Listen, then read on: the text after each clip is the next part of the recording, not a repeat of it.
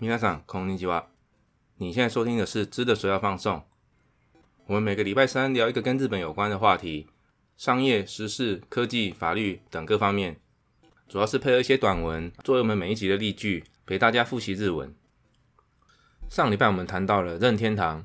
传说中它的最强法务部门的由来。这礼拜我们来谈一件任天堂在这几年发动的诉讼。 它是针对一家街头小型租赁车公司发动了全面的商标著作权和公平交易法方面的案子。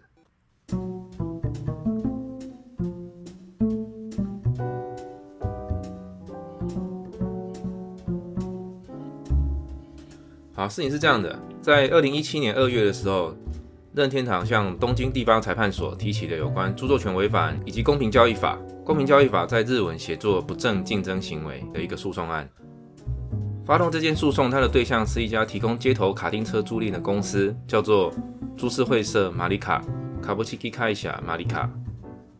这边介绍一下街头卡丁车，它的正确的说法其实应该是小型的租赁车。简单说，这个长得很像卡丁车的这种小型自动车呢，它可以让持有国际驾照的观光客就直接在日本合法上路。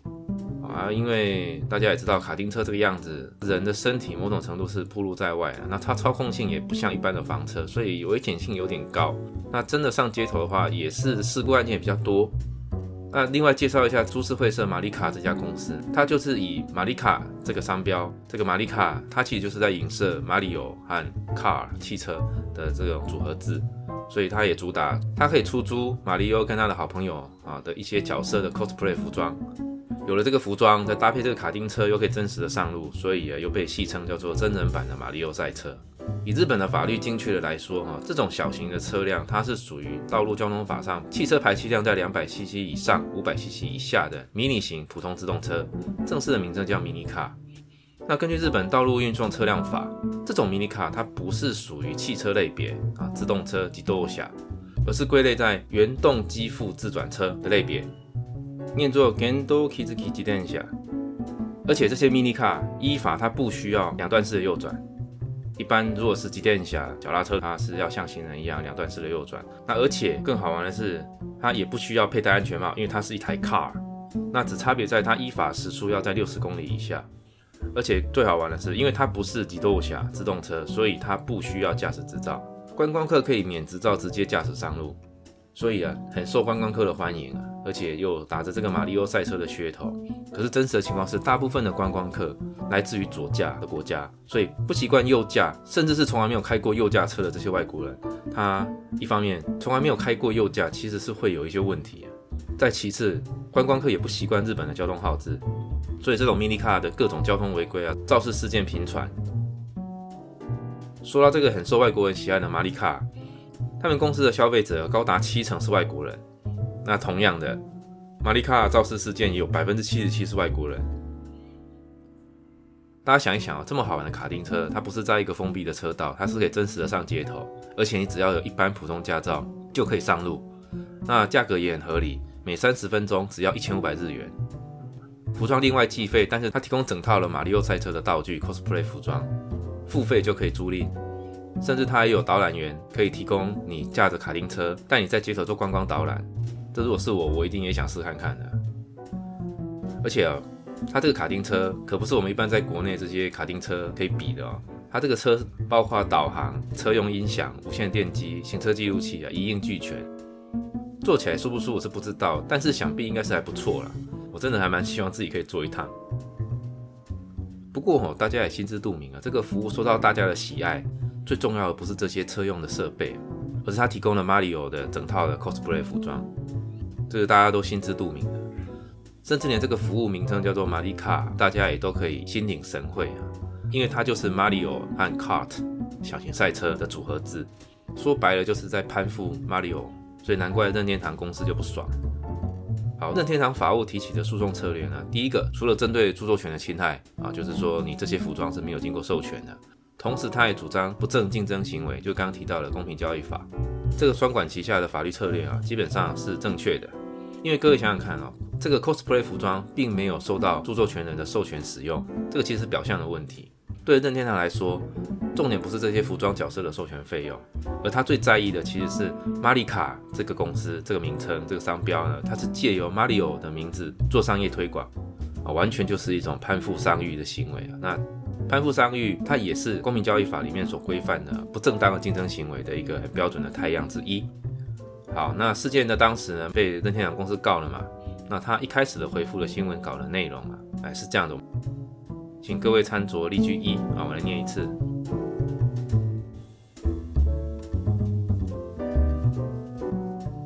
コードカードレンタル事業者の中には、任天堂の許可なく 勝手に模造された衣装の販売、レンタルしているなどの悪意のある業者もあり、任天堂様と協力してそのような事業者がなくなるように対応していこう協議した矢先のことであり、大変困惑しております。好，那这一段呢？啊，第一句就是说，コードカードレンタル事業者の中には、任天堂の強化なく勝手に模造された衣装を販売。就是说，哦，也是有其他这些公路小型车的租赁公司，也是在做这种未受任天堂许可的这种 cosplay 模仿的服装，别人也都在做啦。レンタルしているなどの悪意のある業者もあり，其他的恶意仿冒的厂商也都有。哦，那但是我们呢？接下来任天堂这边提到了 ，Nintendo 様と協力してそのような事業者がなくなるように。也就是说，以前这些人呢，大家都是恶意的使用，大家都是偷鸡摸狗做自己的，也没有人想过要去跟任天堂谈合作授权。但是呢，我们有这么做哦。他说呢，啊，対応してこう協議した矢先のことであり。就是说，哎，可是我们我们是业界首先准备要和任天堂谈合作、谈授权的，但这样却被任天堂拿来开刀提告了，让我们感到相当的不解啊！ 大変困惑しております。啊，讲白就是说，哎，大家都这么做啊，然后做这种事情很多啊，我们还是比较好、比较有观念的，我们想要谈合作呢，但想不到才刚刚开始谈，我们这个意愿，我们想要谈，你反而先告我们。好，那他意思就是这样子，说，哎哎，大家都这么玩，都这样弄，你怎么反而先告我们？那回到这个诉讼呢，大家可以发现，任天堂它当然也做一波的那个媒体宣传。 那它的媒体策略，它并没有针对大家有发现，刚刚提到著作权的诉讼跟不正竞争法方面的诉讼，但是它没有特别针对这个名字很像这部分去做琢磨。任天堂也有针对玛丽卡这个商标提出异议。那这部分呢，我们后面再谈。为什么在媒体策略上面并没有特别去针对商标权的无效去做宣传？主要是商标权的部分，任天堂它并没有十足的把握。怎么说呢？因为其实这家株式会社玛丽卡，它是合法取得玛丽卡这个商标。它在二零一五年的五月申请，二零一六年的六月啊取得玛丽卡这个商标。所以株式会社玛丽卡是合法取得玛丽卡的商标登录。当然，任天堂对于一家卡丁车租赁公司，它取得了玛丽卡这个片假名的这个玛丽卡的商标，它非常的感冒。所以在商标登录公告之后的三个月内，任天堂就向日本的特许厅提出异议。可是这个商标异议在当时是被特许厅驳回的。好，那大家想一下哦，关于商标哦，它其实并不像专利，专利有所谓的是否有前案、是否有新颖性等等的概念。而著作权它就有所谓的啊实质近似等等的这种法律上面的讨论。可是呢，商标它其实没有这些问题，它就是很单纯的先申请先赢，它没有所谓的前案问题，它没有所谓的与他人创作近似的问题，它只看申请的商标是不是会造成一般的消费者混淆误用。那他后来取得商标，当然就是审查委员可能觉得这个一个马里卡这个字哦，大家想想看，马里卡这个字跟马里奥赛车的马里奥卡多会让消费者造成混淆吗？三个字的马里卡啊，跟六个字的马里奥卡多，而它不是汉字，它就是片假名，所以你说它会造成混淆吗？这个有很多模糊的空间，你就说它不会吗？诶，其实也是说得过去哈。所以当时审查委员是认为这个商标是可以核准的。好，你你其实很难主张说“马里卡”这三个字就会让人想到它就是马里奥卡多的略称。当时整个消费市场上消费者的感觉好像不到这个程度。好，所以呢，啊，还有另外一方面，马里卡的商标登录服务类别是在租赁车服务，那马里奥卡多它是游戏软体，两个是不同的商品服务类别，也不近似，这可能也是当初马里卡商标能够获得核准的原因啊。总之呢，任天堂他提出商标异议就被驳回了，因此他也只能向智慧财产高等法院提出行政诉讼。这个是在商标方面走的是行政诉讼，所以在商标权的问题没有被厘清之前，商标权它只能提起行政诉讼。株式会社马里卡公司它是有商标权的，所以针对马里卡公司，它只能提起著作权的侵害跟不正竞争防止的这两方面去下手。那也顺带提到，你从不正竞争防止法，就是公平交易法方面切入，其实是蛮有道理的，因为不正竞争。它主要就是避免企业用不正当的手段去做竞争。任天堂主张利用真人版马里奥赛车啊，提供 cosplay 服装啊等等的概念，获取巨大的商业上的利益。它其实会让消费者误以为这个是任天堂公司的关系活动。这种误解，比如说你一个外国观光客，你看到街头的整套的马里奥赛车的服装、道具，还有这个车辆，你是有可能误解这个是来自任天堂或者是他授权的活动。啊，就是商业上所谓的攀附行为的概念，这是有机会主张的。这个攀附不一定要像商标法所谓的要让消费者产生混淆误认，它不需要这个条件。这个攀附只是说，即使消费者他知道这个并不是任天堂的活动，这个未经同意的这种攀附行为会强化这间公司的销售，促进消费者的意愿，而使得企业取得不正当的利益。啊，这样子的主张是比较有机会。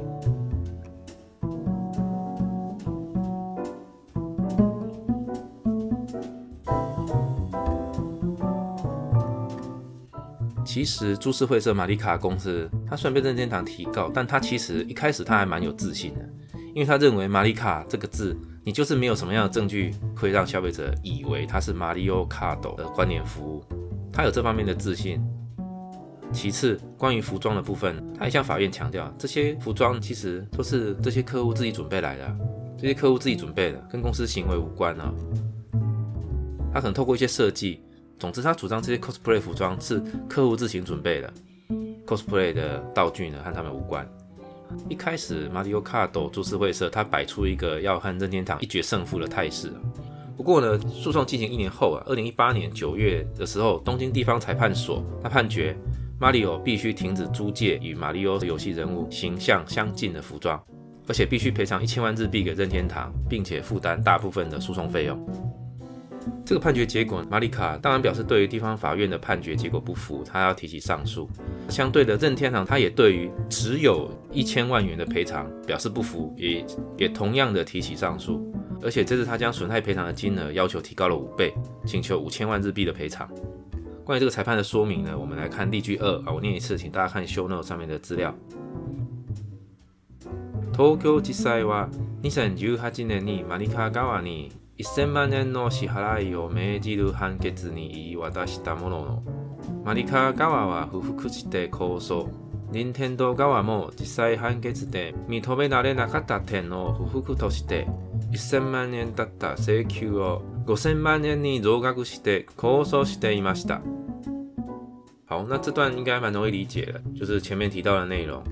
双方都针对东京地方法院的判决结果感到不服，并分别提起上诉。好，那回到二零一八年的状况，这个时候的株式会社玛丽卡，他或许真的对于他的商标权很有把握，觉得第一个玛丽卡他再怎么说，你没有直接的证据可以证明消费者会将玛丽卡误认为马里奥卡斗，但是也因为他对商标的自信呢，他也误判了不正竞争法啊，公平交易法对于维护企业公平竞争法益的严重性。他可能低估了公民交易法的威力，也许他也可能只是因为单纯的对任天堂感到不爽。总之，玛丽卡他不服上诉，而且而且他也拒绝任天堂停止营运卡丁车的要求。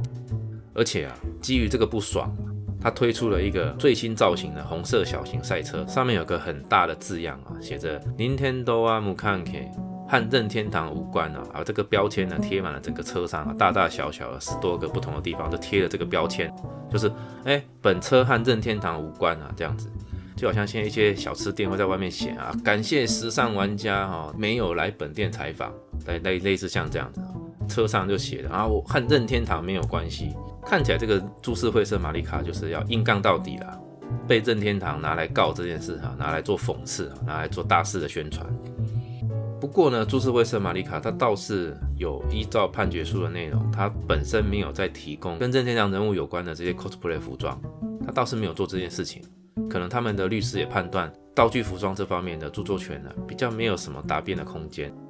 不过呢，他们这家公司也是很皮啦，不提供任天堂的服装，不代表不能提供别的服装啊。所以他取而代之的就是提供这个漫威啊、Marvel 啊、DC 系列的这种各种超级英雄啊，啊，甚至还有迪士尼动画这些 cosplay 服装。哎，其实说到这些漫威啊、迪士尼角色的服装，他难道没有听说迪士尼法务的强悍程度其实不在任天堂之下吗？甚至可能有过之而不及啊！不晓得，说不定他这样玩啊，总有一天接下来会被迪士尼告也说不定啊！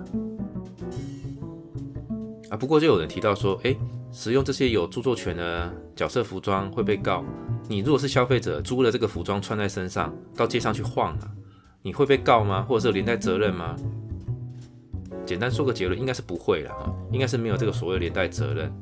啊。所以如果真的有一天各位到了日本，如果还能遇到这个服务的话，当然还是可以试试看呐。好，那接下来提到上诉啊，上诉了之后，这个案件就来到了知识产权的高等法院。法院呢也很快的哦，这个我觉得这个判决速度都相当的快。在隔年二零一九年，他做了一个中间判决啊，所谓的中间判决，英语叫做 summary judgment，它就是说法院在整体的判决做出来之前。啊，因为这个是个很冗长的过程，法院先针对双方所争执的问题，啊，比方说构成要件的定义，也许是厘清双方所争执的一些基础事实的判断，法院先做一个基本上的裁决，啊，这个叫做 summary judgment，就是说把一些定义都定义完成，那后续基于这个中间判决所做出来的定义，啊，事实的认定，剩下才是一些比如说侵权损害额度的计算啊。或者是说以其他一些可能后续有因果关系、有附带的一些其他事实，等待做一些最后的理性跟整体的判决。所以这个 summary judgment 其实也还蛮重要的。虽然中文翻译叫做中间判决，其实翻的不太对啦。它其实不是一个判决，但是它是一个在诉讼过程中间阶段的一个一个整理，让双方的律师可以有一个依据，知道法院的基本态度是什么。所以大概来说，有时候虽然说最终判决还没出来之前，那看到 summary judgment 呢，你就可以知道法官的态度基本上是怎么样。这个 summary judgment 对一方比较不利的话，那这一方的律师他大概就心里有数，他可以劝当事人是不是提前做一些和解条件的让步等等的。好，总之呢，在二零一九年，知识产权高等法院就做了一个 summary judgment。那这个 summary judgment 的内容，同意这是一个知识产权跟不正竞争行为的构成。不过呢，株式会社玛丽卡他还是没有做相关的和解的让步啊，而时间也很快的来到二零二零年一月，以诉讼来说，这个算是真的是蛮进度蛮快的。过了几个月，到了二零二零年的一月，去年一月，高等法院就很快的根据之前的 summary judgment 中间判决的内容，做出本案的最后的判决，被告株式会社玛丽卡必须赔偿五千万日元。换句话说呢，任天堂大获全胜，法院完全接受任天堂法务这方面的主张。而且对于他所请求赔偿金额一毛都没减少。话说呢，到了这个阶段，株式会社玛丽卡连续两败呢，但是他还是不死心，继续做垂死的挣扎。他向最高法院提出上诉。好，那我这边要说，这不晓得是日本的最高法院跟台湾的最高法院不一样。这个日本最高法院的效率很好啊，还说这是一个受瞩目的案件？总之，日本最高法院很快就受理了案件，呃，而且就在去年的十二月二十八日啊，二零二零年十二月二十八日，日本最高法院驳回株式会社玛丽卡的上诉，啊，本案就此确定。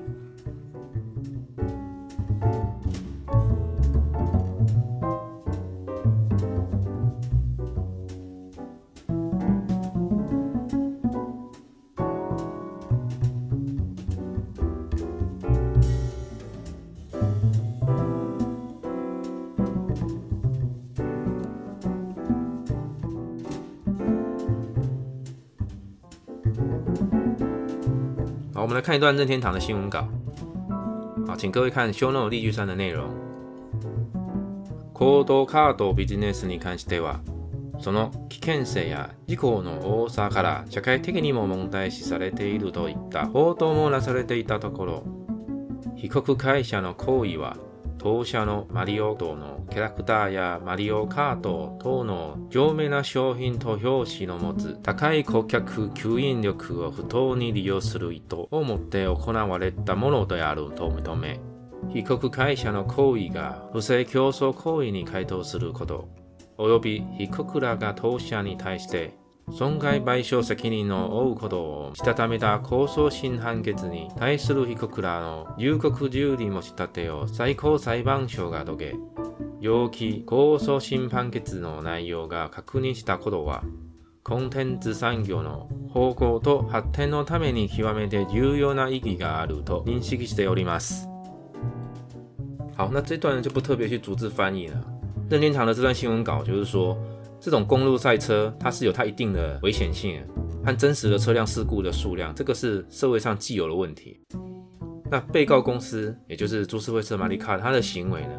就是把任天堂的这些著名的角色拿来作为吸引顾客的不正当利用的手段，这也是确实有的事情。那第二段就是说，最高法院驳回了被告提起的上诉。而且最高法院同意这是一个不正竞争行为的太阳，而且确实的判决被告必须负起损害赔偿的责任。当然，任天堂在新闻稿里面是提到胜诉判决嘛，当然是持于一个相当肯定的评价了哈。那所以最后他也提到说，这对于一个内容产业，content 上有然后够多 d e n o t i m e 对于这些内容产业的保护与发展，这是一个相当重要而且具有意义的判决。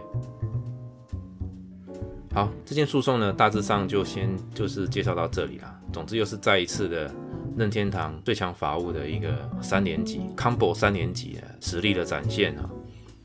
那当然，这一方面，我觉得一方面也是株式会社马里卡一开始的策略判断错误，那态度上也过于高调，导致后来的，比方说在二审判决的五千万赔偿一毛都没有被减少，跟你被告的态度其实有一个相当程度的关联啊。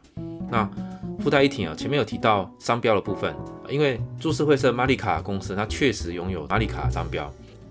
前面有提到了，任天堂对于马里卡公司的商标提起的异议呢，是被特许厅驳回了，后来才提起行政诉讼。那在这个行政诉讼的方面，也是在去年二零二零年的十月十九号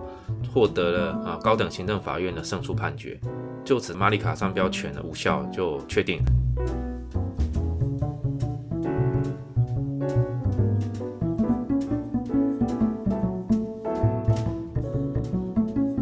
今天的内容关于任天堂法务的下集呢，我们就说到这里。有兴趣和大叔一起复习日语的朋友呢，欢迎到本节目的 IG 账号帮我按追踪和我留言互动。啊，有兴趣的话，也欢迎在 Apple Podcast 的留言评论给我加油打气。今天节目就到这里，谢谢大家。